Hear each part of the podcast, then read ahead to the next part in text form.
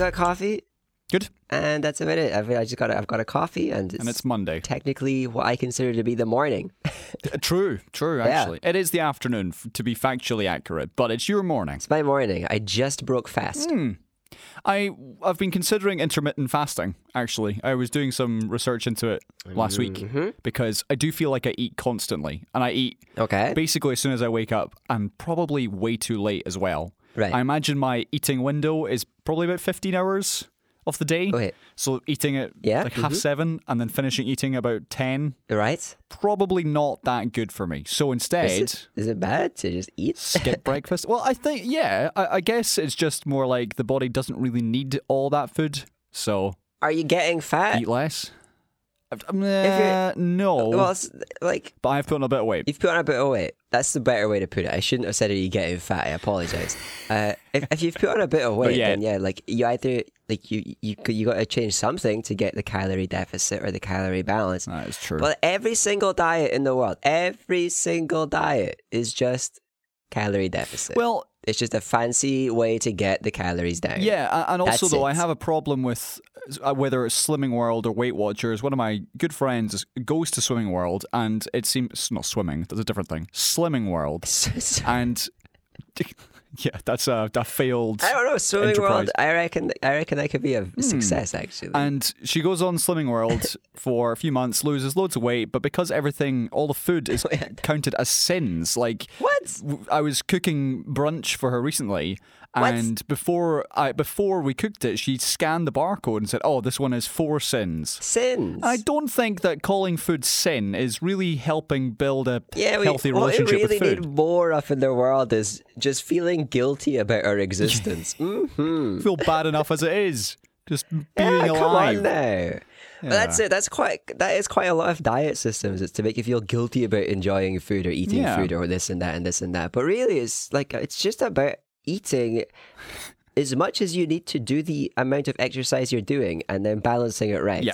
But It's all diet. But the issue It- is, so is that she'll she's done Slimming World maybe like six or seven times now because she'll lose all the weight and then just go back to eating. no, that no hasn't actually learned discipline. Right, yeah. but just goes back to eating the way that she used to before Slimming World, and then of course weight comes back on because there's been a total lack of building a healthy relationship when everything's called sin. Yeah, yeah, yeah. I agree. I, I get that, and yeah, that's I. I, Yeah. I don't- I'm not. I'm not keen on diet programs and things like that. Um, I'm. I'm more keen on just a lifestyle change. With your vast experience with dieting, Hey, I'm super skinny.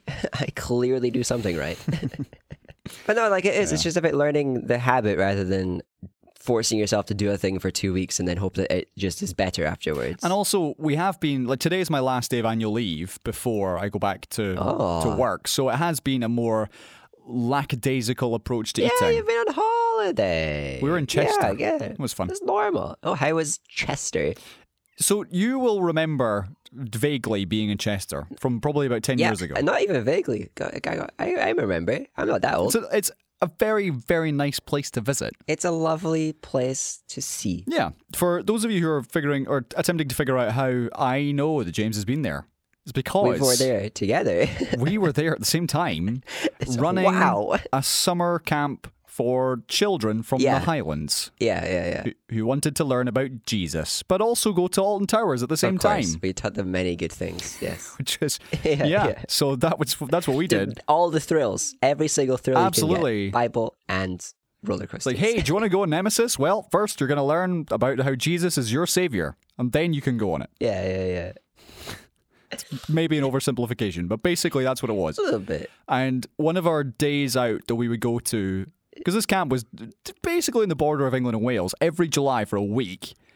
And as you can imagine, a very intense time. But one of the highlights of that week was we would take an afternoon to go to Chester, which was built, I, want to say, by the Romans. It's like a Roman garrison. Everything was built by the Romans. Right, but t- to the extent that when we were in Chester this week, there are people dressed as Roman soldiers giving tours. Oh, Wait, there Y- yeah. Do, do you remember this? They've Damn. done it for years. I have, I do not remember. Okay, so maybe my memory of Chester is not quite as vivid as I thought. I do not remember seeing any Roman soldiers. There's there's like an amphitheater there from centuries ago, and it's a Oh very yeah, like I know that generally there's a lot of Roman settlements. Yes. I do not remember them leaning into it quite that heavily. Oh, the, absolutely, they totally did. So Wow. very picturesque city, and we would during these summer camps visit Chester in the afternoon, and we would just set these kids loose. Yeah. because they're all from the Highlands. They never seen a shop before. you got to get back to this bus stop by uh, by five. Right. Come on. So they would go into Primark and JD Sports, whereas the leaders, the, The- adults, the, highest of establishments. we would yes. go to basically a pub and have a couple of beers and a cake, and it was glorious. And then three hours would pass, and we would have to go back on the bus and read a passage from Genesis. Yeah, like yeah, half-. The bus half wouldn't kidding. start if you didn't read some of the Bible. So that was that was Chester. So we decided, or rather, I decided, because we spent all our money this year buying a house, Uh-huh. we couldn't, couldn't really justify a flight somewhere and returns and blah blah blah. You did a staycation. So instead, yeah, just drove to Chester, stayed a couple nights, went to the zoo, saw some weird animals, which was great. And uh, Go on. What was the weird animal that you saw? So the weird one, weirdest one was the Malayan tapir, which is oh, they're cool. I like those. I would only yeah. I could only describe it as like a panda and a pig yeah, crossed over. It's Yeah. wild. yeah. Well, and huge as well. Absolutely massive. it's in a zoo. Yeah. So highly recommended. Get yourselves Bigger to Chester. the, yeah. When you see when you see them, you're like, oh, that's got to be one of the little boys, and then they're actually just one of the big Oh, boys. it's huge. Yeah. Yeah, absolutely. Yeah. I ex- expected it to be capybara size. And Exactly. They're pretty big though. easily like six or seven foot long. It was ginormous. Anyway, Anyway, Chester. yes. It was fun. It was nice. Good. But yeah, last day of annual leave. So, and sorry, the, the whole point of telling that story was the hotel we were Really, staying at, really good. Really good where story. the rece- the receptionist, hi Caitlin, uh, gave us a lovely upgrade and some free hi, drinks Caitlin. because our aircon wasn't working in our first room. We had a, a breakfast, the hotel buffet breakfast, and my You goodness, had a breakfast with Caitlin. we no, but Ah. she was very nice, and we we Okay. mentioned her in the review in the hope that she would get uh, a pay rise. So no, she'll just be told that she's doing great, and sh- here's more responsibilities for you because you're doing so great. But we're not going to give you any more money. So we had the hotel breakfast, and as you'd expect, for fourteen pound, you'd eat as much as you physically can, because and you stuff some in your pockets Right. for lunch. yeah. That's what you. That's just what you do at a hotel buffet Right. breakfast. So you did. You literally did just eat a lot. Yes. And you're now deciding that you need to change your just general diet for normal life based on how you acted on a holiday. well, no, because as I say, I have my eating hours are the eating window is large, and as as am Who I. cares about eating windows? What is this ridiculous You know, 'cause the- language? so the my body is constantly processing food. So Good. right. Bet- I bet it would feel worse if it constantly wasn't processing food. Well, I don't know, but this is the thing. So I was just looking into some intermittent fasting. So maybe I'll stop. I'll start skipping breakfast, and then I don't need to worry about how much sugary cereal I'm eating. you could just eat a different breakfast that's less sugary and cereally. I know, but that's my favorite meal of the day, man. Who needs your steak? Right, so you'd rather just have nothing for your favorite meal of the day than have like something a little a bit different. point. I could skip. honestly, if I could skip anything, I would skip lunch, which is why today my lunch was a coffee and a fudge. You skipped it by having a coffee, a coffee and a fudge. Yes, rather than you know a, a nutritious and delicious meal. That's what I did. And going out to. Greggs and eating a Greg. Yeah, I, I, I decided not to eat Greg uh, today. Yeah. So yeah, that's what's uh, that's what's been happening. And then we're back on the, the hamster wheel of life again.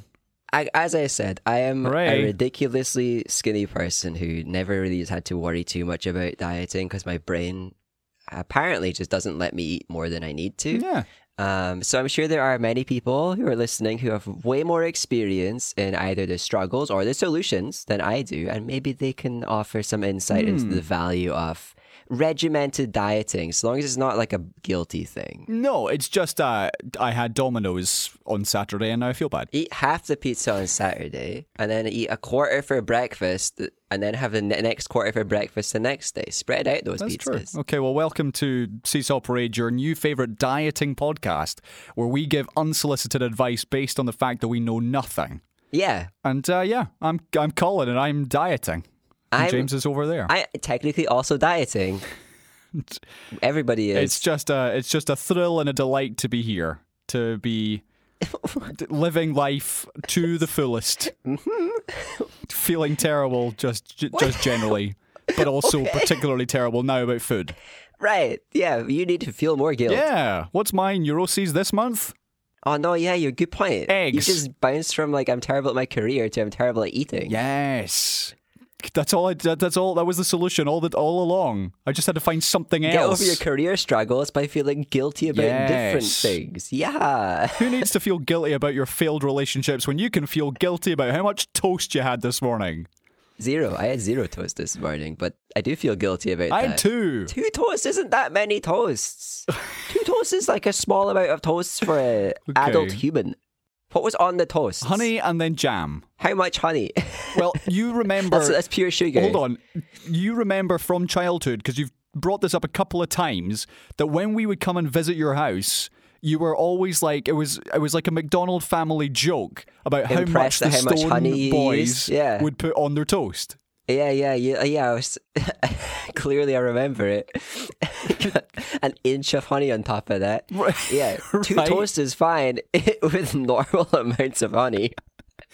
I yeah, I don't know why. I think clearly, again, it just made me feel bad that the amount of whatever I was putting on the toast was noticed by the people we were staying Yeah, right. with. So then the, the answer isn't the answer isn't don't eat toast.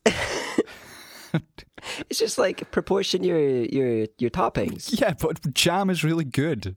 Toppings are great. It is. It is. Ah. it is. Just need to run more. That's what I need to do. Running's terrible for your knees Forget about my shins, and your shins. my aging knees. Get a get a bike. You've got a bike.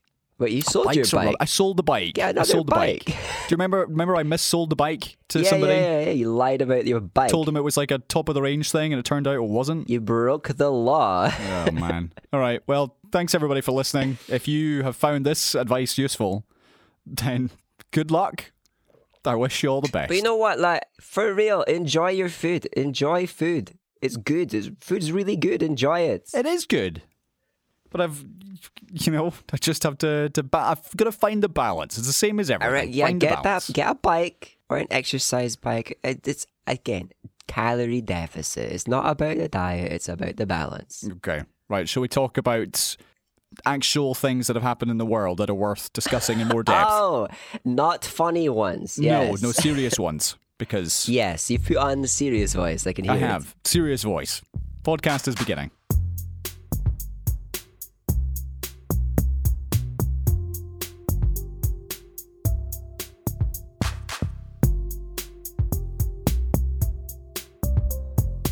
Okay, this is the news that returning to our Spanish World Cup fiasco Oh yeah. as of Congrats to the winners. Sunday, Luis Rubiales has finally resigned Whoa. as president of the Spanish Football Federation after uh, the heavy criticism for kissing the Spanish forward Jenni Hermoso Yeah.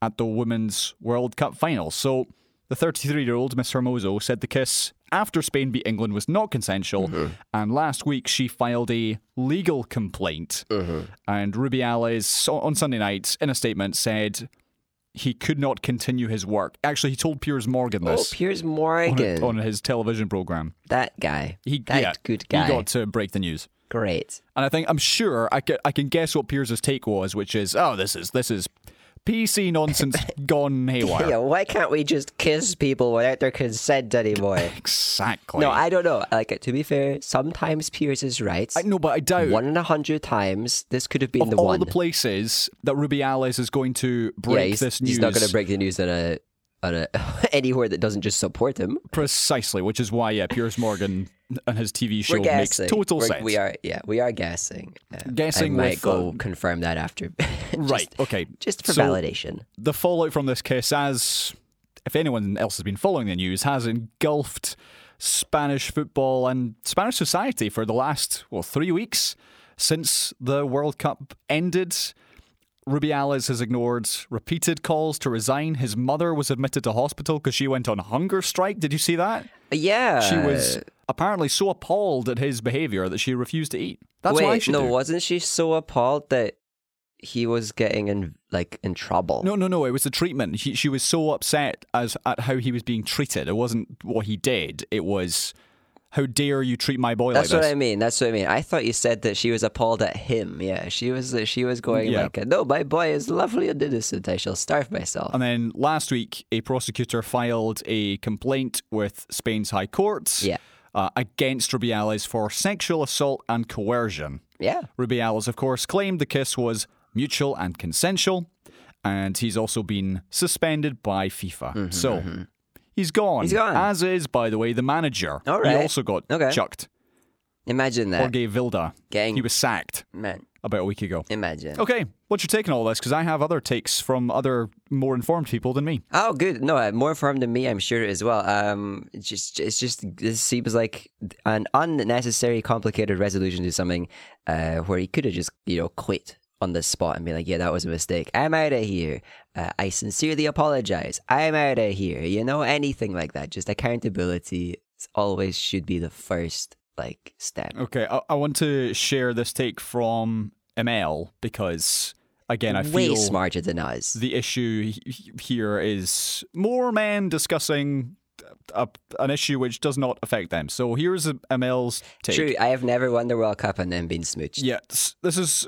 She sent this to me. Something that sometimes isn't explicitly said in these conversations about the likes of Jenni Hermoso, probably because it's so obviously implied, Yeah. is that this behavior is just so commonplace for women Yeah. generally. Yeah. This obviously is a really literally visible case, but I have no doubt that every single woman in my life, which not trying to show off or anything, but goes into double figures, will have been victims of this type of behavior where a man is, air quotes, just being friendly Yeah. in pubs, in churches, at work, playing sport, etc., etc. And because it's so normalized and minimized, while it's awful to see what Jenni's being put through, the flip side is that it's validating and encouraging to see someone standing up to, in capital letters, this pish. Yeah. And has then sent a screenshot from uh, Peter White, who's a, a comedian, saying, I think the golden rule for men should be if you're a man, don't say anything to a woman on the street that you wouldn't want a man saying to you in prison. I mean, valid, valid, yeah, yeah, Fair enough. yeah. I mean, that won't work for all all, all men, but I was yeah, gonna say, like, yeah, some guys would be like, are "All right, really into okay that kind that." of thing. But yes, Valid point, though. but Absolutely. no, overall, the overarching thing there is just is, is a good take, and I don't think we really talk, talked about how common it is just for women in general. I we I, I definitely just spoke about how common these kind of things are for sports people in general, but it's true as well, just for women, of course. So yeah, like obviously the silver lining is that validation for everybody who gets to see somebody um, stand up and on the world stage say that this is wrong, hmm where they've been unable to do so at smaller stages or in more personal moments. It seems that Rubiales resigned. I'm just seeing more of his quotes he gave to right? Mr. Morgan yesterday. Okay. It seems like he spoke to a lot of family and friends, including his daughters, who basically convinced him to go, Oh. rather than what it seemed to be, which was his federation and everyone who worked alongside him. Were just like, no, man, you, you you totally got you've been pilloried here, and it's it's totally not your fault. Whereas everybody else he- in the uh, yeah, world, what he did was speak to real people. yeah, instead he's he's now gone out and spoken to people outside his own organization, and they've said, nope, you need to go, and so he is Well, gone. if he listens to And I believe that will mean then that all the players will return to playing for their team, probably, their World yeah. Cup winning team, which has been somewhat overshadowed now. Yeah, of course. Um, uh, again, shame to for it to be overshadowed. But uh, you know, the, the- again, that that the, the fact that he's talking about how he listened to his family kind of makes me hope that the announcement on a on even a Piers like TV show isn't just one of like I was right, but I'm I, I I've been forced out. You know, I- Yeah. it sounds a bit less like that. Okay, let's move on. Let's talk about another big story that has been in the headlines this week. It's about the escape of, uh, and recapture, I should say, of Daniel Khalife. Now, this was the Yeah, terror this is a suspect. UK prisoner escape who- because there was a prisoner escape on in the US as well that got like big Yeah, headlines. yeah. It, So it does seem like it's. Uh, Cousins across the pond. Just wow, we're so connected. I'll maybe look that up after I, I throw the microphone to you. But Oh. essentially, what happened was Mr. Khalife, who was awaiting trial on charges of essentially he was accused of spying for Iran, Yeah. and he had been in Wandsworth prison, and then he tied himself to the underside of a food delivery van. Yep. because he was working in the kitchen at the prison Yeah. and managed to get himself out of prison and into London. And then after four days, a plainclothes police officer pulled him off a bike, and he is now back in custody. 21 year old former soldier uh, was detained. I believe this was on, uh, f- was it Saturday?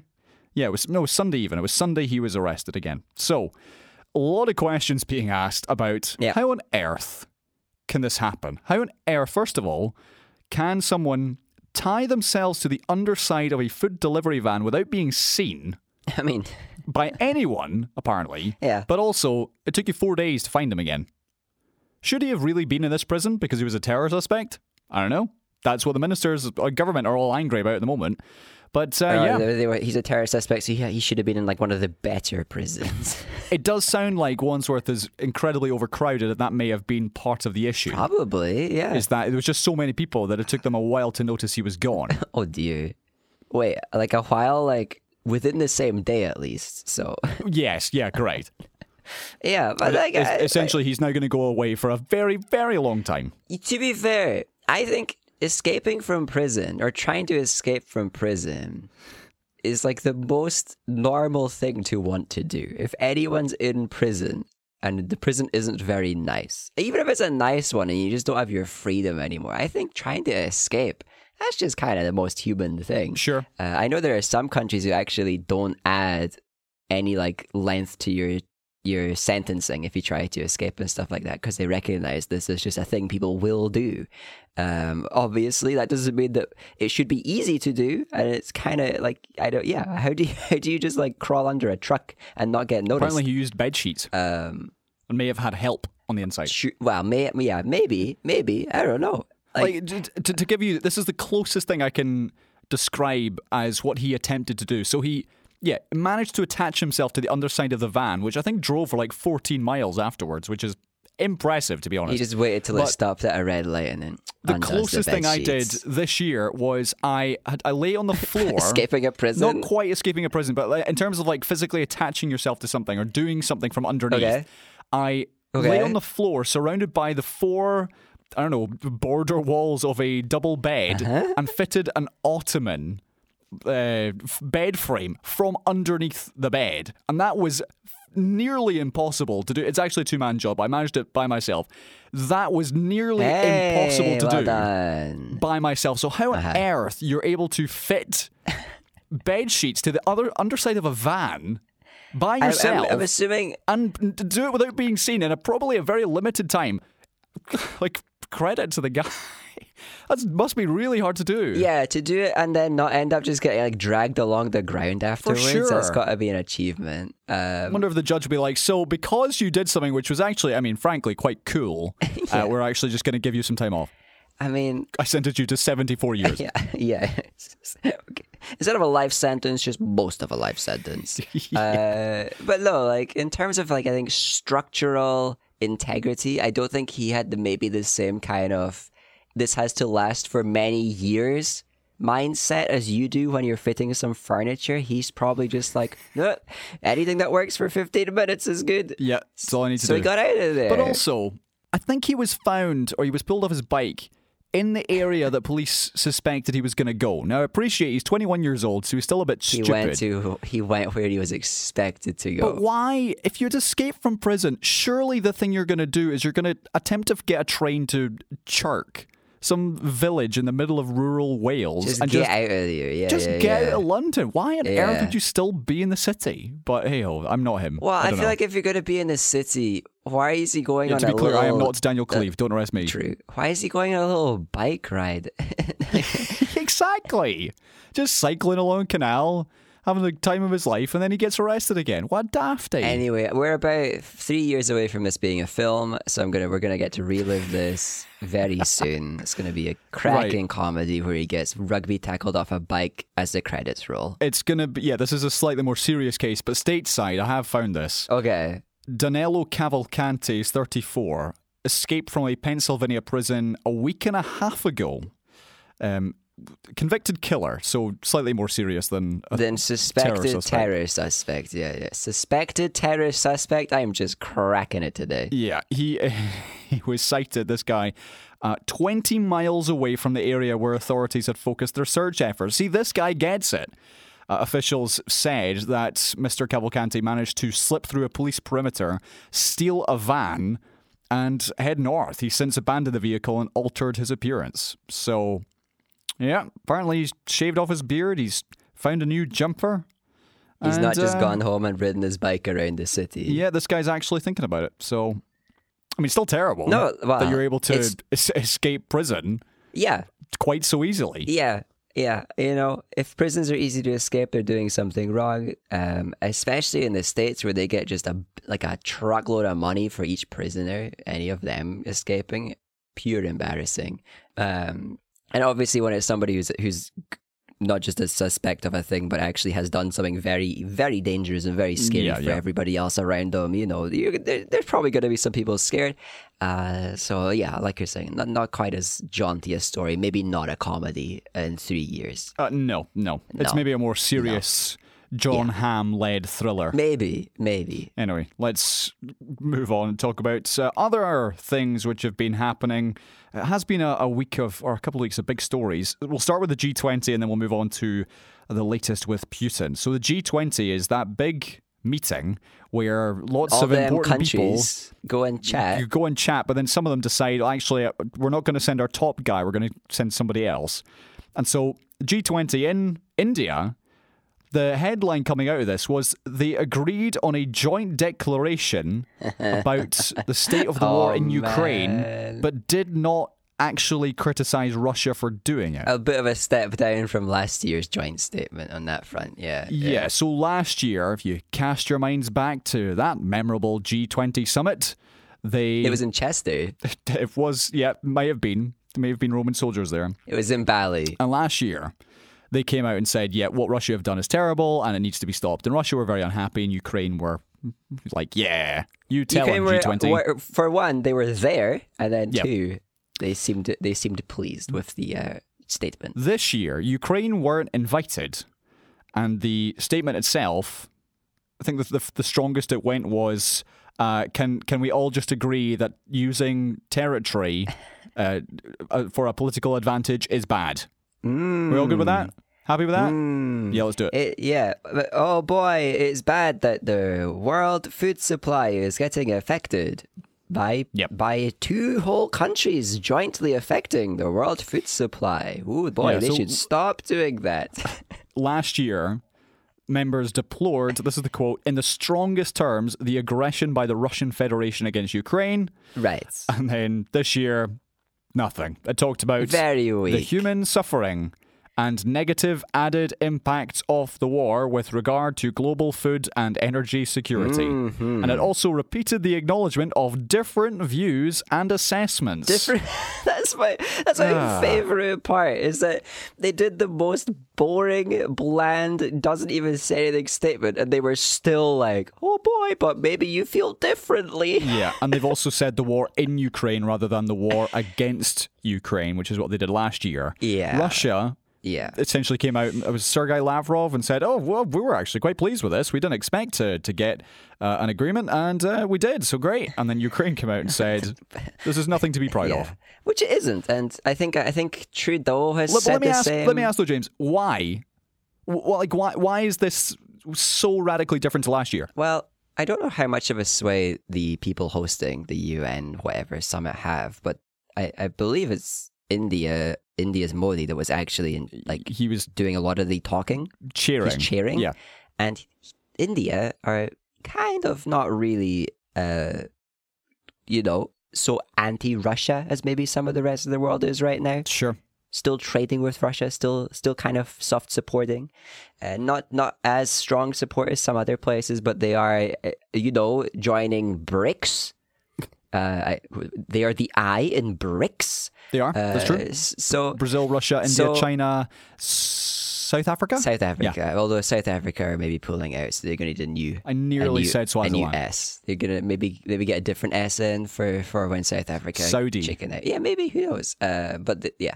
Uh, anyways, so so India, one of the many countries that isn't really ant against the war, anti-Russia right now. So um, it it kind of makes sense that if they're chairing um the UN, it's going to be uh more likely to be a very bland statement, um, which which makes next year interesting if if if if we are in this exact situation next year, which we probably will be. It's going to be in Brazil. Um, which sounds terrifying until you remember that they've replaced their president with somebody a bit more sane. They have. Um, um, so so so this overall is an interesting arc, uh, a little uh, interesting subplot within our real life actual plot of uh, the war. Uh, and sticking with Russia, news in the last few hours that North Korea's leader Kim Jong Un has reportedly started his journey to Vladivostok. He's walking. to meet with the Russian president. No, he's taking the train, an armored train that Mr. Kim uses for foreign visits, which appears to have left Pyongyang. Uh, this meeting expected to take place on Tuesday, and if the summit goes ahead, this will be the first time the two have met, I believe, since 2019. And this time, the suggestion is that North Korea will supply weapons to Russia, which is a strange turn of events. Because I thought North Korea basically had nothing. Well, no, so but obviously I'm wrong. Yeah, North Korea. The the way that North Korea is depicted to us by our media and our whatever is obviously exaggerated. Yeah. Um, that is not to say that people in North Korea are living comfortable, happy lives, but um, we are all presented this idea that the entire land is destitute. There's nothing there. They can't do anything, but they can also produce like missiles that can target America these days. But that's the only thing they can produce. Everything else they do is terrible, Yep. and they can't even like farm correctly. Um, Yep. but obviously, if they can produce pretty high tech weaponry, they can produce a lot of things in North Korea. Um, so there is obviously going to be value to to a discussion between those countries.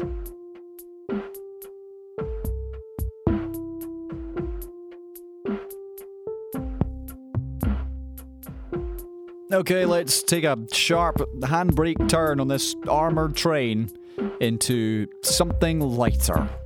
What have you been, what have you been watching? Oh, I watched. have you been watching? I watched the film. What did you watch? I've watched. I've watched tons of stuff, but I'll I'll stick to a film today. I've watched Dungeons and Dragons. The movie. Yeah, I, for, I forget the the, uh, the Honor Among Thieves. That's the one. Yeah. So this came out a few months ago. Chris Pine, oh man, Chris Pine is just so good. Michelle Rodriguez are Oh, in Michelle the lead Rodriguez is just so good. roles. Hugh Grant playing the villain. Oh, Hugh Grant is just so good. Right. Uh, I, I recall my review of basically I really enjoyed this. I thought it was much better than I expected it to be. What did you think? Yeah, yeah. So, so since we've already talked about it, I'm just I'll I'll, I won't, I'll try not to speak for half an hour. Um, it was exactly Try 20 minutes. what. Yeah, exactly. It was exactly what I would have wanted from like a Dungeons and Dragons film. If you're going to be doing a film inspired by some format or other media, it better feel like the other media, but getting the spotlight and production quality of a film. And it did. Okay. It didn't just feel like they were grabbing like this and that character and putting them in a really cool fantasy film. It did still felt like people sitting around a table playing Dungeons and Dragons, but we're just getting to watch the, the film version of it because there was just so much like of a goofy feel to decisions, to some of the action, to some of the characters, um, to some of the, the the even just the way some people walked sometimes felt just goofy, and then you're like, whoa, that's very weird for a film. But then it felt like, oh no, yeah, that, that would totally happen if it was four people sitting around a table telling telling the dungeon master what their characters would do. That is exactly what some idiot would say their character is going to do. Um, there's like little gimmies that the film does, you know. Uh, for uh, like spoiler example, this is one of the things I loved about the film, and in any other film I would have hated it. They've got a stick. Yeah. And at some point in the film, it's just a stick, and then later on in the film, where they need to traverse a giant chasm that they've just created that was uh, that was impossible to traverse, suddenly the stick is like a hither thither device, and they can teleport over there now. And in any other film, it's just really annoying when they're like, "Oh, remember that stick you Sure. picked up? It's exactly what we, read, we we need right now." But in a Dungeons and Dragons film, you know that they're just trying to represent the dungeon master sitting at the table, like, oh man, they, they broke my puzzle, and there's no other way to get them across. Oh man, that stick you got, that you know what that stick is, and just giving them the thing that they need. Okay. it felt very genuine uh, in a lot of really cool ways. So that's my perspective as somebody who watches a lot more tabletop roleplay stuff. Is that the the film really captured it well. Um, of course, story a bit predictable, but creative enough that it was really enjoyable. Cast, everybody acted really well. I loved them all in all their different roles. Even though some of the acting was deliberately just like completely wooden because Dungeons and Dragons reasons, it was done perfectly well. Again, the, the, the, the thing that shone for me is just the fact that the writers clearly loved the medium. They loved the format they were drawing inspiration from. Their action decisions, their character decisions, um, their world de- design decisions, uh, just the way the story flowed. They, it was all inspired by the feeling of friends sitting around a table creating a story together. And that really came through. Um, and the, one of the cool things is the characters in the film, they all got given like stat blocks. So that's the character sheet for the character that you would play them in a role playing table uh, situation around a table Okay. and that's that's just cool. so it's just the love for the for the for the format shone through, and I just wish it made more money because then we'd be more likely to get a sequel or just a, another film. Yeah, it's the point I was going to make, which is Honor Among Thieves, despite being well received, did not really make a lot of money. I, I don't even think at all, which is why it's on streaming So quickly, as yeah, fast as it yeah. is. I would, I think a, a sequel would be great, but obviously they did spend a lot of money on this film. Yeah, like I, I hope they they realize that they've created something good and that it's one of those things where you make the first one, everybody then buys into the concept because you you made the first one so well and that you could buy that you could um, build from there. But who knows? Maybe they won't be keen to make a sequel. Maybe we won't even get like like a TV series out of it. It might just be a one and done, which is fine because sometimes you just need those one good films that are that are there. It doesn't demand a sequel. It's not like they left any open plot hooks or anything like that. Yeah, yeah. In fact, if they were if they did a sequel, I would really love it if they just had the same cast but playing different characters like a RPG. that would be really fun. Just that kind of goofy thing. They they are free because of their format they're pulling from to be very creative with any other stories they want to tell. Yeah, so the- only follow up that we've heard is from the CEO of Paramount Pictures, Brian Robbins, who stated in July a sequel could still possibly be made on the condition it was produced on a smaller budget Yeah, due to its uh, yeah disappointing box office yeah, returns. and that's possible if they just it, like with with the flexibility of uh, fantasy role playing game type, you know, story environment. You can make things that are smaller, a bit less grandiose for sure. So hopefully we see it because the cast was so good and everybody involved clearly loved it. The practical effects were incredible. Yep. I am so glad how much they did that with practical effects instead of just CGI. It was because you could tell, and you always can tell, and I always, I always appreciate it. It just, it feels so much nicer. Okay, I'm going to tell you about the thing I finished, or we finished, which is Better Call Saul season four. So I believe we have two seasons to go. Um, one of my complaints about the last season was it felt like we were taking an age to actually get to Saul. Yes. And it's taken until literally the last line of the last episode of season 4 mm-hmm. for Saul Goodman's name to be referenced as in, in the lawyer setting. Right. So, four full seasons of TV to get to a character, which I think we will have for one season before we transition into Breaking Bad. The way I understand it is that, and I might be wrong here, is the first five seasons are set pre Breaking Bad, and then the last one, season six, is set afterwards. Right. Might be wrong, but Okay. I am I am slightly disappointed. Just maybe it was just my expectations were set in the wrong place. I'm just a little disappointed it took so long to get to the character of, of Saul Goodman because he was there the whole time, Colin. I know, but not in the the guise that we see him in Breaking Bad. And I'm sure in season five we will we will get there. It's the making of Saul Goodman. And I I know as a writer you want to give the character motivation and Yeah. background and story and stuff. It just did take a long time to get there. And some of the stuff that they've done which I appreciate. If you've got a, a full season to fill, Yeah. you're gonna have to film a lot of just unnecessary stuff. For example, there's a scene in season four where they are scoping out the idea of building this underground lab that we see in Breaking Bad that, that Gus Fring uses for his, his meth production. And there's a scene in one of the episodes of season four where we follow a, a French guy mm-hmm. from the airport to a roadside. Mm-hmm. He gets picked up, a hood's put in his head, mm-hmm. he goes in a van, the van drives. He goes to this place. He takes out a booper. He walks around. Mike He surveys him everything. hmm takes like 10 or 12 minutes Yeah. for him to do this uh, Yeah. and then goes back on the reverse journey back in the van hood on left outside his car he's got a Mm-hmm. Yeah. Mm-hmm. plane ticket in his pocket i thought right Yeah. that's the kind of thing which i thought was unnecessary Oh, I love that. now i appreciate the fact this is my point I appreciate the fact you have got to go into this sort of depth because you've got a full season of TV to film, and that's a really easy thing to do. It's not going to ah. cost you a lot of money. Hmm. It's just going to be a, a, a pretty straightforward sequence.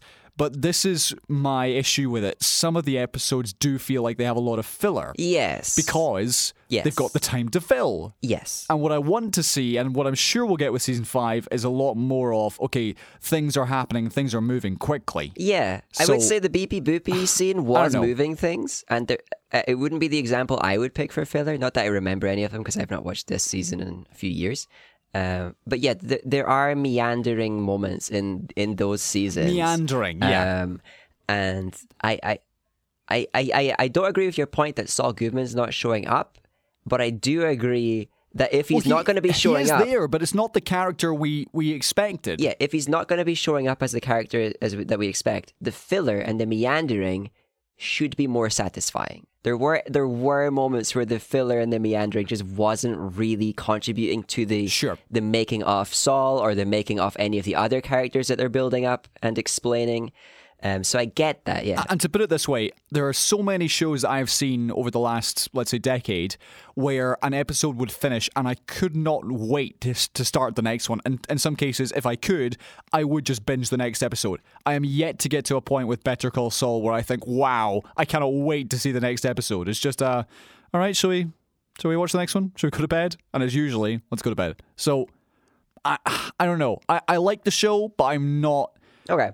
Fully invested in it. Yeah. So no, maybe maybe season five and six will Okay. convert me. It's a good show, well made, nicely written, Great acting. uh, nice character arcs, uh, and really nicely tied into Yeah. Breaking Bad lore as well.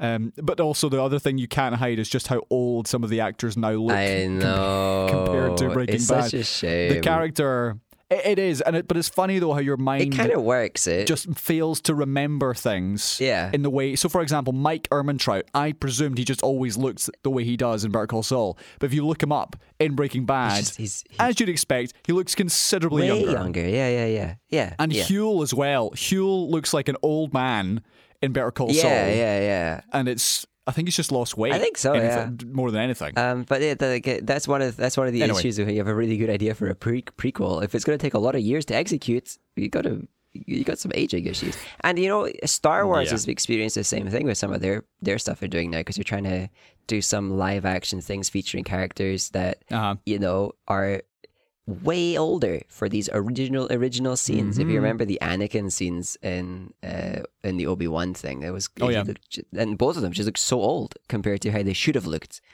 Um, so de aging tech not quite cheap enough yet for TV. True. Uh, how are you getting on with Ahsoka? Oh, so far with my Star Wars is made for teenagers, um, and I enjoyed the animations um, brain. I'm I'm enjoying it. Okay. I think if I, I think if I was one of those people who thinks that Star Wars needs is, needs to grow up at the same rate of as I do, and if I was somebody who hadn't seen the the Dave Filoni TV series that were at the animated shows, I might be enjoying it a bit less, but still Fair enough. enjoying it.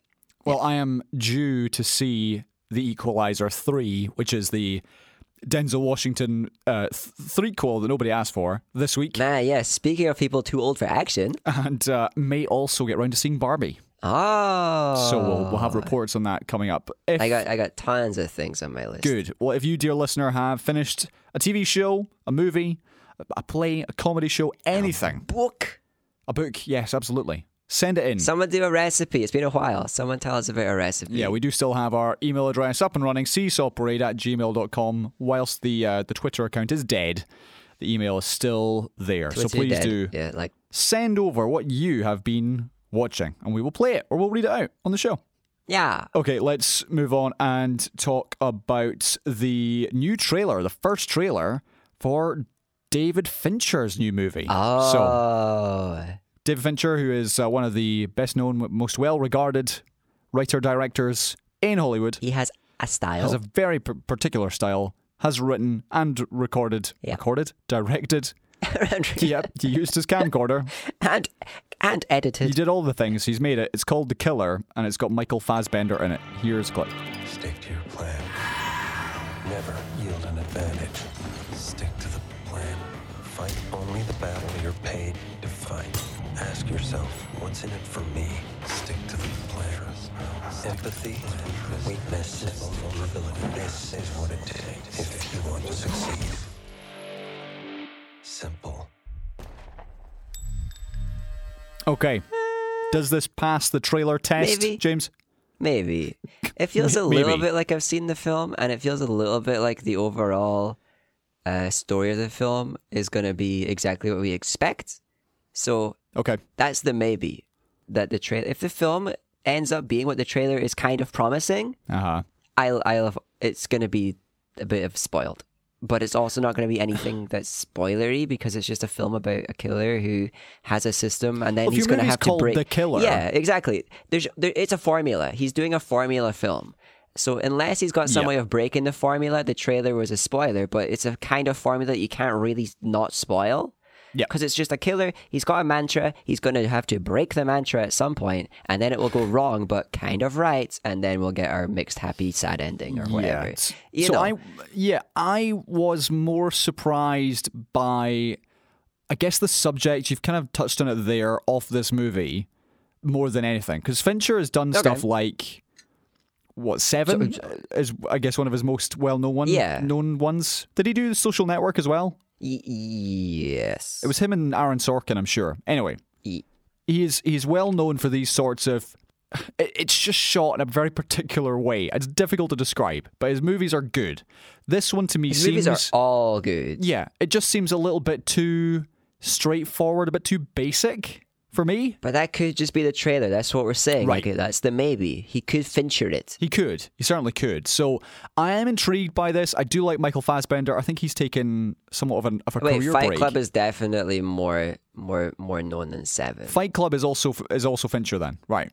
So I think it is. That's what. who knows? Google it. Aye. See if we're right.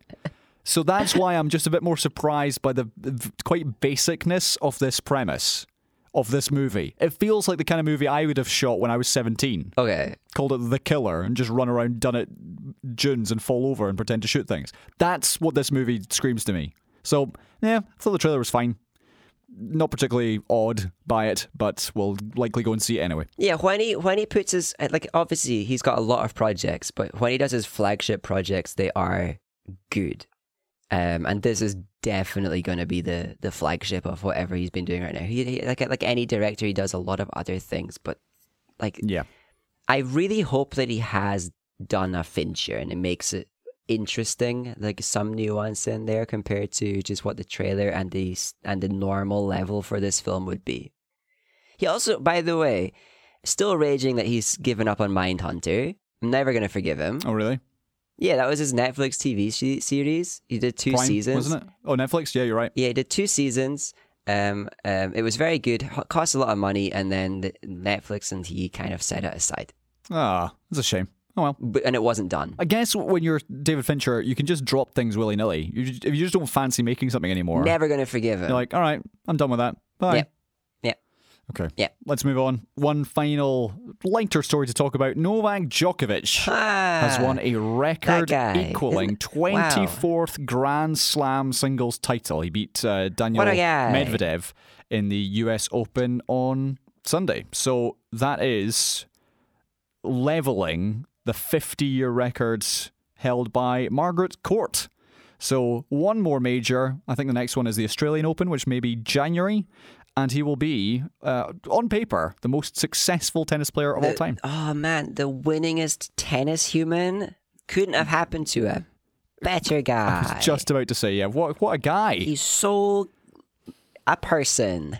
It's it's the kind of story which it's it is impressive, and Djokovic is clearly It's impressive, yeah. a very very talented tennis player, but just as a person, I just don't like him. I'm sorry, I just don't. It's just kind of like it's kind of like when Cristiano Ronaldo is like the most best footballer. Yeah. like, like, well, you "Oh." suck. I don't. I don't like the fact that you do this. It's it's the opposite. It's to me, it's the total opposite of when Lionel Messi helped Argentina win the World Cup. That was like tax dodger though. someone someone who I'll never forgive him. someone who generally is well liked Yeah, winning yeah, a thing. Better than Ronaldo. that he for probably sure. He's deserved. not like gonna get arrested upon landing in certain countries Sure. for literally being a horrible person. Yeah, he's a bit better this than Ronaldo. this is the opposite of this, which is Novak Djokovic. d- Yeah, Kinda just winning like a- things that you thought, oh, couldn't Yeah, couldn't like- Federer have done this? Yeah, couldn't the nice one have done this?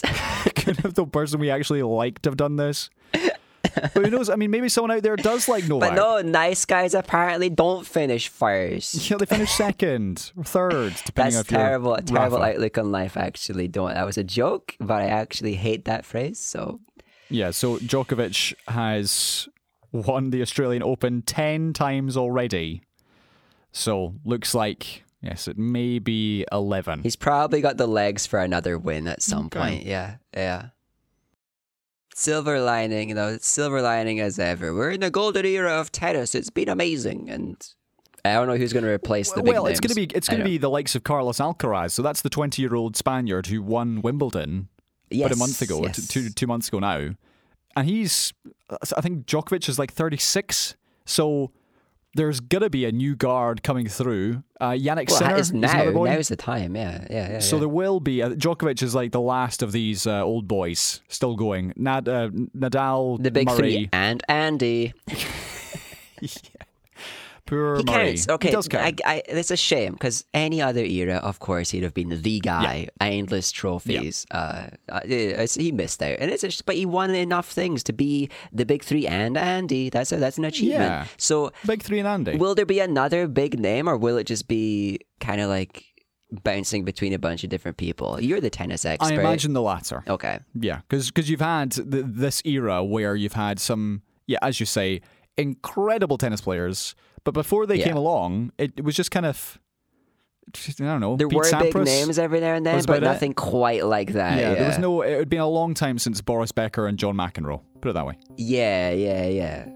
Hopefully, the next one doesn't have weird opinions about diet and also vaccines.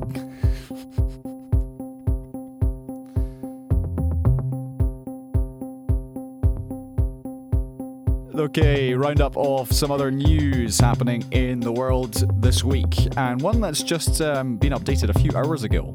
A parliamentary researcher Oh, I better read it. arrested on suspicion of spying for China has insisted he is completely innocent. So the man has, uh, speaking through his lawyers, said he spent his career highlighting the challenges and threats presented by the Chinese Communist Party. This is uh, after this person and someone else, both working in the parliament, were arrested With under big parliament names. yeah under the Official Secrets Act yes. uh, which led to Mr. Rishi Sunak confronting uh, the Chinese Premier Li Whoa. Kuang St- with at the G20 summit on Sunday, describing their interference in UK democracy as unacceptable. oh boy. Yeah, you get him, Rishi. You give him what for? We're gonna, we're gonna, we're gonna get you. Yeah, so the researcher who's not been named and hasn't been named in the statement said, I feel forced to respond to the media accusations that I am a Chinese spy. It's wrong that I should be obliged to make any form of public comment on this misreporting. Oh. Uh, I'm, but it's vital that I let you know I'm completely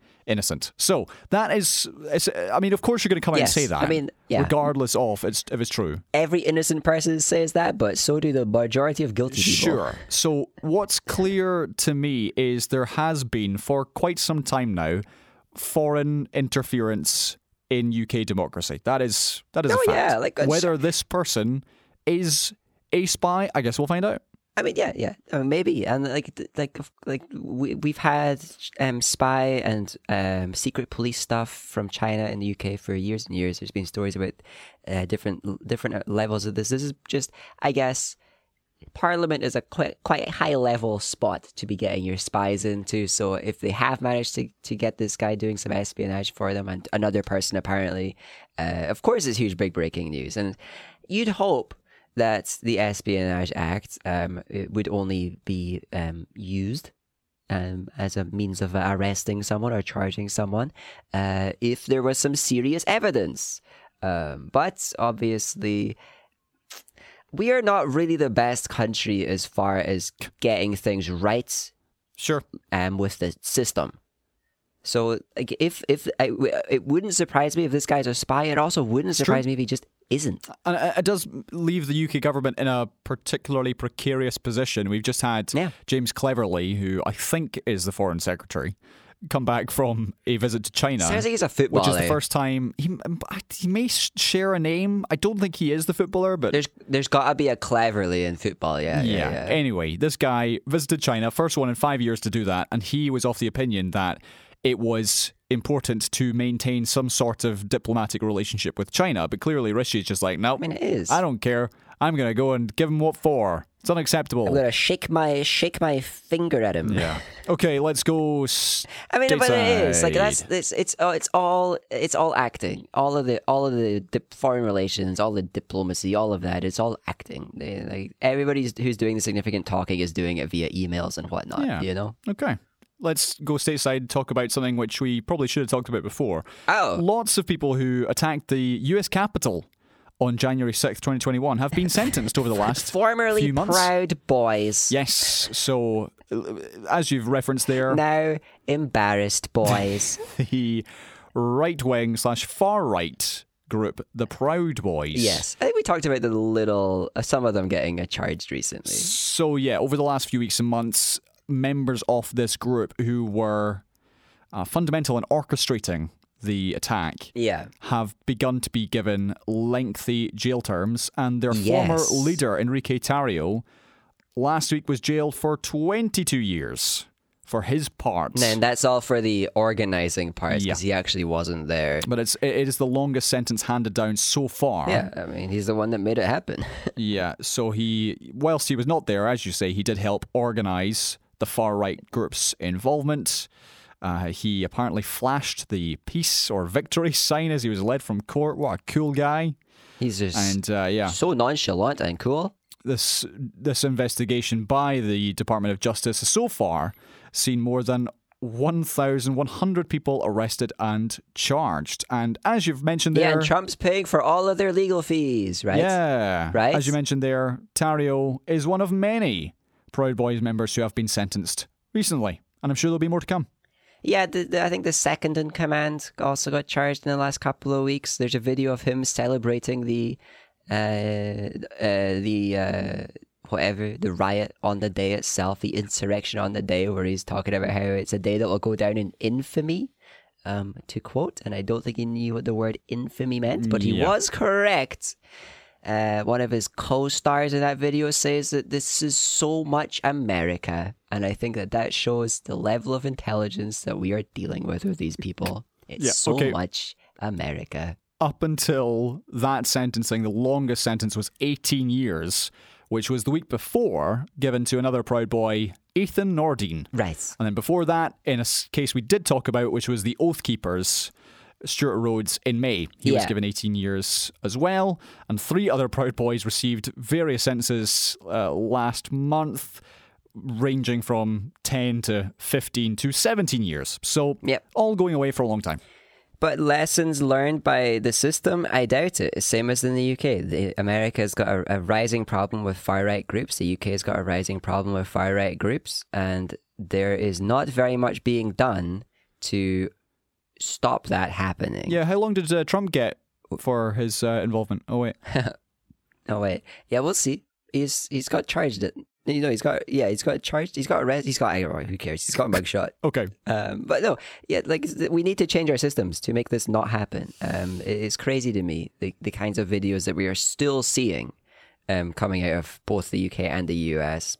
um, from people who are clearly just like doing the whole white supremacy thing, the whole Christian nationalist thing, and not much goes on to stop them. They just kind of the police kind of stand and watch sometimes, Yep. and then the police kind of stop other people from uh, accosting the people doing Nazi salutes and stuff. It's, I don't get it.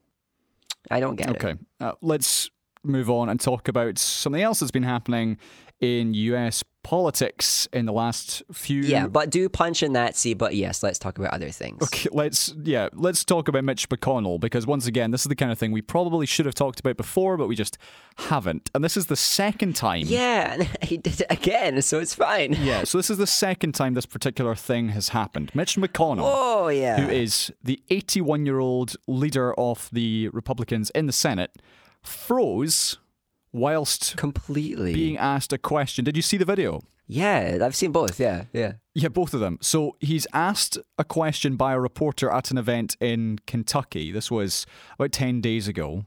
And he he asks the reporter to repeat the question and then he just he just trails off And he just disappears. and stares into the middle distance for about 15 seconds. An aide then who's standing beside him asks him whether he heard the question. yeah. Uh, McConnell, again, still staring straight ahead, doesn't say anything. Uh, the aide turns to the room and says, We're going to need a minute. As McConnell continues to stare exactly a bit more than a minute. ahead. Yeah. And then eventually, yeah, he's he's kind of shuffled off to the Yeah, side. just- And that's essentially what happened the previous month, except that time it was in Washington. Uh, I think it was actually in the Senate. And he was asked a, he was asked a question. and once again, it was in a briefing or something. just- yeah. Stares ahead, totally, totally freezes, and is then essentially lifted away. So Yeah. this is the leader of the Senate Republicans. And last week, on the back of all this, a doctor came out who apparently has looked over Mr. Mitch McConnell Mm. and says that he's totally fine. There's nothing wrong. He's just fine. This No. is uh, he Isn't it- 'cause- apparently. uh, the idea is that it's a, it could have been a stroke Yeah. both times. so yeah. Doctor Doctor oh who is this? Brian Monahan, the attending physician of Congress, yeah, thank you, Dr. Brian. has ruled out Parkinson's, a seizure, or a stroke. yeah, so he's just and um, yeah, old and freezes up sometimes. That's totally fine. totally what happens. Yeah. We definitely need our leaders to do that. So I, I mean, I don't know what that means because I think he's still Just please retire. he's still leading until 2026. By which point you'll be 84. Yeah, he's being asked if he's going to run for re-election and whatnot, and that was, I think, one of the questions that froze him. I don't remember, um, but it's like, ah, man, people of a certain age should have to be thoroughly examined Well, regularly Look, to it- maintain very important jobs. it's not just the Republicans. We've had 90 year old Californian uh, Democratic Senator Dianne Feinstein, who's been off She's for been useless, months yeah. with shingles. She's 90. yeah. Why? Yeah, and Nancy Pelosi's ch- chatting about re-election. Biden, of course. She's she's ancient. Biden, Biden and Trump are leading retirees. That is mad, it's isn't it? crazy that there's not a system just to like, ha- like have a limit or at least test the capacity of people to be doing their job at that age when the jobs are so fundamental to the like function of society. What's so interesting though is if you look at, even if you consider, a picture in your head the last, well, let's say five prime ministers. Okay, we're going to count Truss, but Sunak, Truss, she was a prime minister. Theresa May, Yeah. David Cameron. Is that it? Gordon Brown? I guess Theresa May must have been what late fifties. Gordon Brown probably very similar. Tony Blair, he was young when he took power. Yeah, yeah. All of them are like what forty-ish. Rishi's probably barely forty. Rishi's like a kid. He's So- like he's like twelve. why is it that we don't seem to have old leaders in this country, but Well, we- in the stateside they're double the age of the ones here? We do. That is interesting. We almost had the, we almost had like a Jeremy Corbyn, you know. No, but he's not eighty. He's not 80, but they do like there are people in parliament that are old. There are people who stay in positions until they are very old. Um and usually are they're Like, the Hums- ones Humza Yousaf, who is Scotland's first minister, is thirty-eight. Yeah, but that's just like right now. Like we could go the same way where there's just a bunch of people who should have retired and should be enjoying their lives, just want to cling on to power, you know? Um I guess in the States they it appeals to them more because it's just so lucrative True. to be the leader. Whereas in the UK, we've got a little bit more control over them not directly benefiting as much. They benefit a lot, um, but oftentimes they want to retire and get their book deals or get their get their very cushy positions in other jobs, or Yep. they just want to go to lords. But like we've got lords. How old are they? We don't even know. They're- yeah, just that's true. They're just decaying in a room. Okay. Let's uh, talking off book deals. Nadine Dorries. This is another one from last month back uh, in the politics in the UK.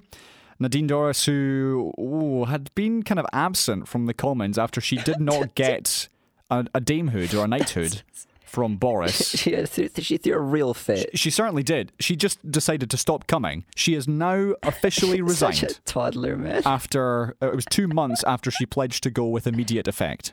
Ah, idiot. So, in just, uh, you know, a just- resignation statement, the email. Which she sent to the Daily Mail, she did not send it to the Prime Minister. The first he knew about it, apparently, was when he read the article. But in this statement that the Daily Mail published, uh, she said to Mr. Sunak, "History will not judge you kindly." Right, but it's going to judge Nadine Which- Dorries kindly. Yeah, I'm unsure why that's that's her statement, based on the fact Well, that she it- and Boris were in bed yeah. together. Well, yeah, it won't. She's right. History won't judge Sunak kindly, but it doesn't mean that she, she gets the high ground or anything like that. She's she's she might think it gives her the high ground to say as much, but she's just kind of like looking over at equally level Rishi and being like, "Ha, "You're as bad as me." It's Yeah, not, so- not not exactly a powerful statement. There's going to be another by election then, this time in mid Bedfordshire. And uh, Miss Dorries, who was Man, raking in about £87,000, had not officially spoken in the Commons for 14 months. How do you not So- get booted after being like, same again? How is there not in the UK just a system of, oh, you're not doing your job, get out? You know, like whether it's due to age or just not being there willfully, why, why is there not a system of accountability here? Any other job, you get fired if you just aren't showing up yeah. Very quickly. Or in my case, you get in trouble when you turn up seven minutes late. Yeah, exactly. Like, why isn't there? Why? Why? Well, we know why. They're they're they're on a different level to the rest of us. They're not normal human beings. Anyway, this is, uh, yeah, to give you the further uh, details here. Uh, Ms. Dorries was appointed to the cabinet in 2021 when Boris made her culture secretary. And basically, if Boris had jumped, she said how high. She defended him to the hilt. And then when Boris's, Yes. I don't know what you call them again, um, honors list, that's it, honors list was published. Yeah, the honours She list, yeah. wasn't on it. And she was very upset by this. But she has her new book, which is called The Political Assassination of Boris Johnson. It comes out this month. Oh, really? Even in retirement, she's still Team Boris. Yeah, and she's obviously not Team Rishi. that after like being irrelevant, you know, you would just at least try to make yourself the main character at that point. That would be cringe and embarrassing too, to be, to be clear, but less embarrassing than still writing about Boris. Couple final stories. This one uh, you may have missed. I certainly did. Lord Alan Sugar, who many of you would be familiar with, One of those people like decaying in a room. correct, who is also a peer in the House of Lords, but best known Yeah, lifetime position that one. for doing The Apprentice in the UK. He's the, the host of that. Yeah, he could have been our Trump if only he was If only he had a brain. and instead was in the Commons. Yeah. He, according to the Sunday Times, an investigation by their journalist there, he attempted to avoid a 186 million pound tax bill by becoming a non-resident for tax purposes. That's a lord. Why can't I do that?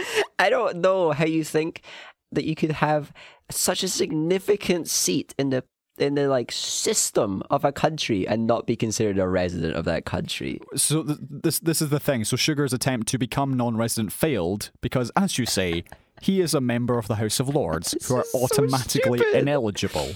What an idiot! But at the same time, he's also an idiot because he's made a big deal for Ugh. years about how much tax he pays. Angry little tweets being about like how his taxes pay for the our NHS. Us peasants should thank him for all the taxes he pays. You know, man. Did you see? Sorry, total tangent. Did you see this week Go that there was plans from I think it was the UK's uh, commissioner for I don't know what it was, but anyway, yeah. In an attempt to clean up the terrible football fans, right. there were plans now shelved Oh, that would have forced football supporters' buses to stop only at regulated pubs which sold a substantial meal with their alcohol. which is just another example of exactly what you talked about there. It's actually classism, which is people who just see themselves as above Yeah. Everyone else. yeah. These rabble rousing working class football fans, you know, they're the problem. Stupid little football fans. We we should tell them where they're allowed to go. Uh, and these plans, yeah, shelved because I'm convinced the person who came up with them, this commissioner, has never gone to a football match in his life. Yeah, like, and I get it. People have bad ideas sometimes. I'm sure every commissioner out there has bad ideas sometimes, and sometimes those ideas get in, in an email or something. But this idea went through like quite a bit of processing. To be clear, That's the surprising part. there's, there's no suggestion Mr. Sugar broke the law in attempting to avoid or reduce the bill. He did actually eventually pay it, Whoa, but uh, he did attempt to figure out how he could not pay it. we're back to sugar. Yeah, yeah, like Sorry.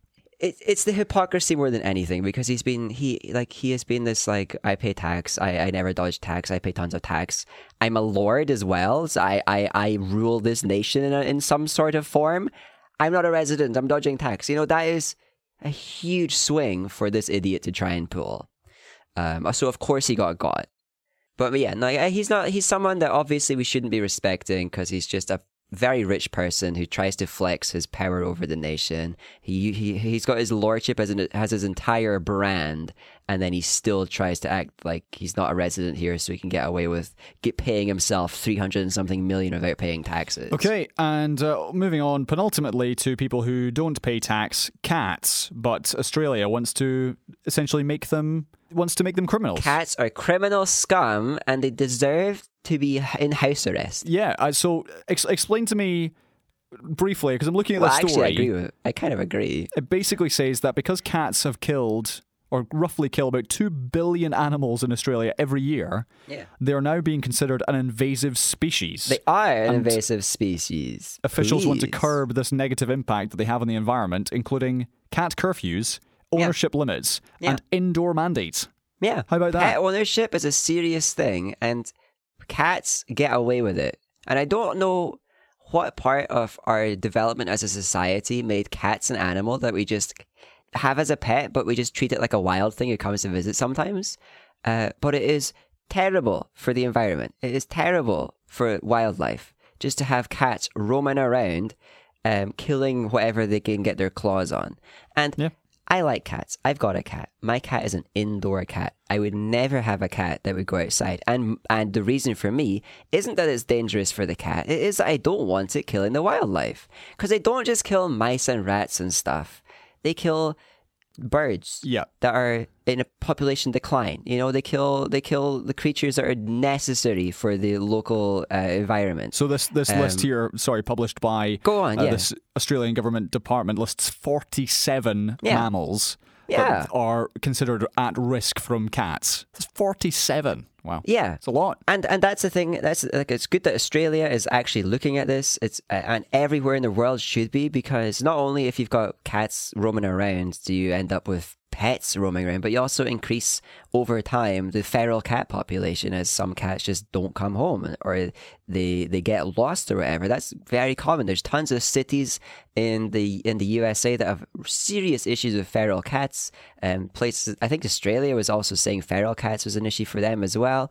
Um, and obviously, if you've got cats that don't even ever spend their time in the home, they're just killing even more wild animals. And cats are not a solution to mice and rat problems, even on farms and stuff.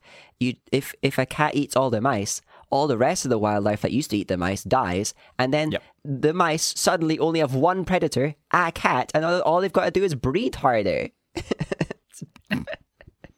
I don't know. We've we've clung on to the idea of cats as this like free roaming spirit, and I get it. It's very nice, and in some countries, it's a sacred thing for cats to just be roaming through free. I think Turkey really respects Yeah.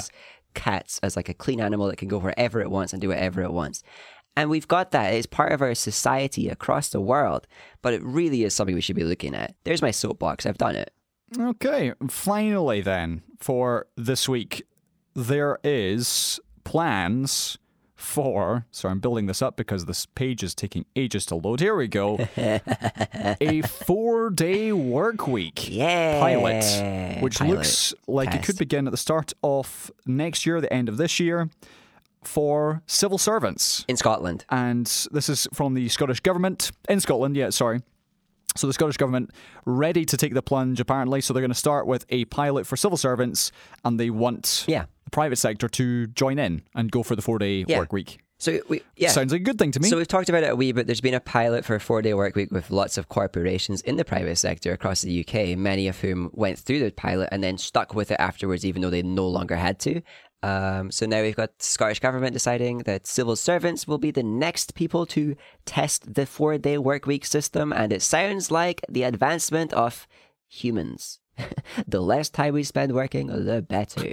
So, Right. four days sounds great. If we've reached that point in society where our output for each individual person is so efficient that we can spare them all an extra day of work now, great. Yeah, there was uh, the UK wide trial from last year, which involved nearly 3,000 workers from 61 Without companies. a reduction in which pay. trialed a four day work week for six months, which showed a 65% reduction in the number of sick days Of course. and a 50% lower chance of people quitting their jobs. Yeah. Uh, also, employees reported lower stress and burnout, as well as higher job satisfaction. of course. And of course. And it just all makes sense. revenues, or the bottom line, also improved as well That's because of increased productivity and reduced staff turnover. Yeah, because people are just better at their jobs where they're less burnt out and less unwell and less stressed. It's it's it, and that's the thing is I don't understand why people are so reluctant to to to to about this because there are still people who just are so keen on the five day work week and maximizing productivity, but this, that's just fake because it's proven that the that the four day actually improves productivity. It's not like you're losing out. Yep. The corporation doesn't lose out, the individual doesn't lose out, but because people are so stuck in whatever system they inherited at birth, they get this idea that any change is obviously it comes with negatives or something, and every change must come with negatives or something. But in this one, like I'm sure there are industries where there would be negatives, and those ones might not get the old four day work week. Maybe doctors won't or something like that. Um, but when it's proven for certain industries that it just works, it is time to wake up and realize that when you were born, humanity didn't stop advancing. We're going to continue advancing, okay? Things are going to keep changing until you die, and then they're going to keep changing afterwards. Did you see there was an article in the last week I saw from the BBC which found that in the UK we have something like the lowest percentage of people in let's say Western Europe Okay. where we believe our work is important. Good. It was something like 40, 40, 45% say that work is important to their life, whereas in the likes of Spain and Portugal, it's in the 90s. And the way the article was written, it was almost like a, a disappointed you should parent. feel bad about it. how much you don't care about your work. It was something like, yes, and silly children. the number of people who say that their work is important to their quality of life has actually dropped since the last survey. And it was written like, a, oh, I can't believe it. Why do we not value our work anymore? But I read it and thought, yeah, that's me. No, that's just it should be the default unless your job is is incredibly special and like fulfilling and actually does contribute to your well-being. Of course, it should just be the thing that enables you to do the rest of your life. It's just a tool for you to use to have income to then To give me money. Yeah. I tried to, uh, or rather, I've, I've started uh, sugaling shoulders. That's not the phrase. Um, Sugar and shoulders, I like it. I, I, long story short, I went in to see the guys Up Next Studios in Glasgow last week, who are old colleagues of mine. oh, yeah, yeah. For, yeah. Sorry, former colleagues, but they're also old. And whilst I was there, a former director from STV also came in. And I said, Oh, hello, former Ah. director. You're cool. Do you remember me? And she said, Yeah, you were great. Why did you leave? Ah. You should totally come back and take John Mackay's job. And I said, That's a very good idea. I will I will send an email. And she said, I'll do you one better. I am meeting the people who are in charge of the, the, the, the TV stuff today. I Right. will say I met you and that you were good. Oh, I said, you are and shoulders. I am sugaling all the shoulders. So, you know, obviously there'll be a lot of competition when John eventually does hang up his tie. So the But, doors you you, left, but doors still open. Yeah, and like yeah, sometimes you do have a job that that does actually make your better your life better just by existing. Like it's not just about the money and it's not just about Yeah, about getting the fame. to afford the rest of your nice life. Maybe sometimes your job is fulfilling and good for your mental well being. I don't think TV jobs tend to be, but sure thing. they're Um, not. Spoiler, they're not. and those people, it will always be valid to say that your work is important to your life, but it shouldn't be the expectation. What's more important is that you eat well and and uh, you feel good. Your diet, your diet is so much more important. no, but no, it's just it's we have this uh, west the Western. I don't like the word Western, but I still don't have a good word. It's just so stupid. What countries are Western? Cowboys. Uh, yeah, yeah, the cowboy countries. Um, uh, we've got this this whole. It's the same as the dieting. It's all based around guilt. Everything's based around guilt, um, surrounding like Yeah. feeling guilty if you aren't being a good enough worker, feeling guilty if you're not doing enough to uh, for your bosses. But what you're doing them is a favor.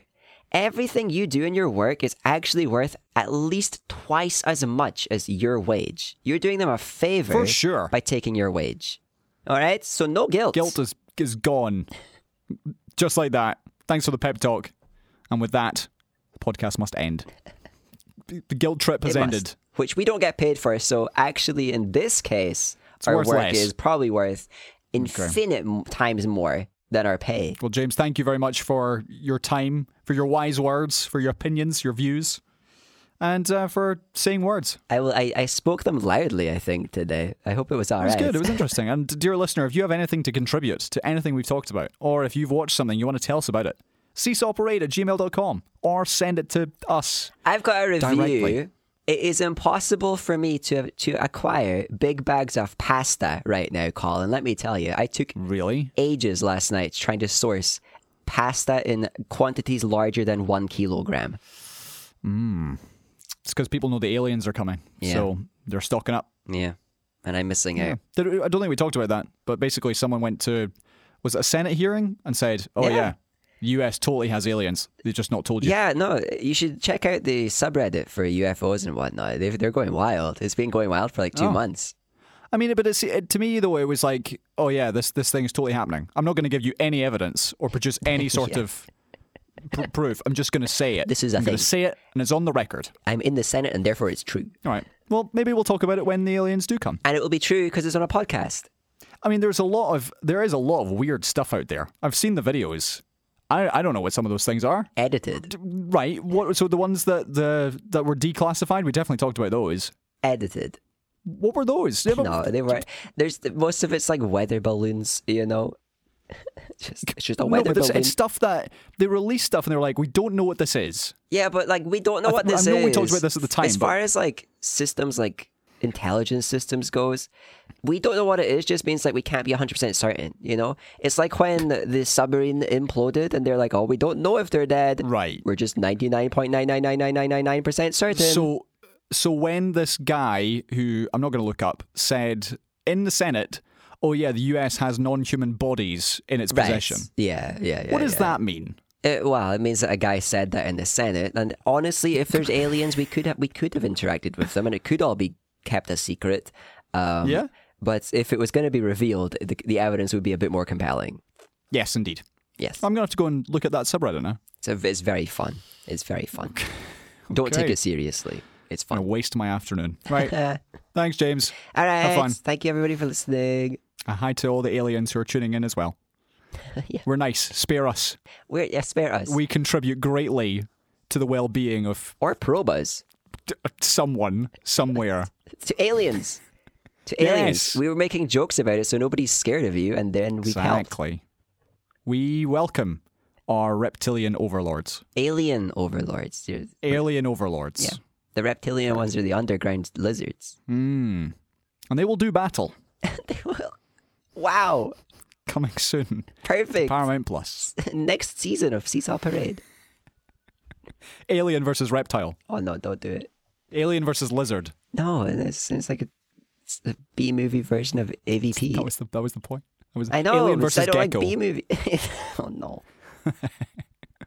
now that's a B movie I'd see. I would.